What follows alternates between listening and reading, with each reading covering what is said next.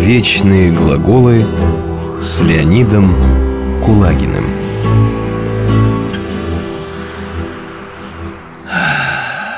Какая прекрасная погода. М Да, действительно. Как вы думаете, такая благодать продержится все лето? Не знаю. Это тайна за семью печатями Образ книги, запечатанной семью печатями, происходит из самой таинственной части Нового Завета, из книги «Апокалипсис». «Апокалипсис» переводится с греческого как «откровение», поэтому в русском переводе эту книгу называют «Откровением Иоанна Богослова».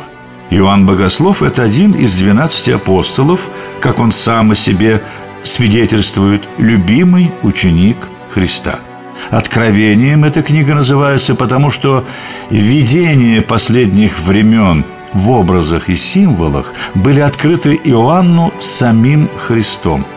Это произошло на острове Патмос, куда Иоанн был сослан во время гонений на христиан. Вот что сказано в этой книге. «И вот престол стоял на небе, и на престоле был сидящий, и сей сидящий видом был подобен камню Яспису и Сардису, и радуга вокруг престола, видом подобная Смарагду.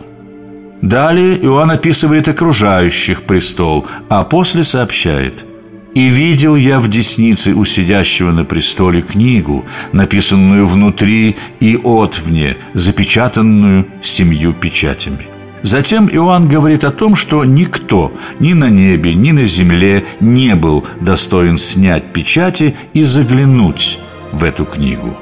Согласно имеющимся толкованиям, эта книга есть книга судеб Божьих – и снять печати с нее смог только Христос, которого Иоанн увидел в образе закланного агнца. Агнец постепенно снимал одну печать за другой – и перед Иоанном открывались картины конца времен в их последовательности. Вот откуда происходит выражение о семи печатях и о великой тайне, скрытой за ними. И действительно, что может быть для нас таинственнее, чем наши судьбы, находящиеся в руках Божьих?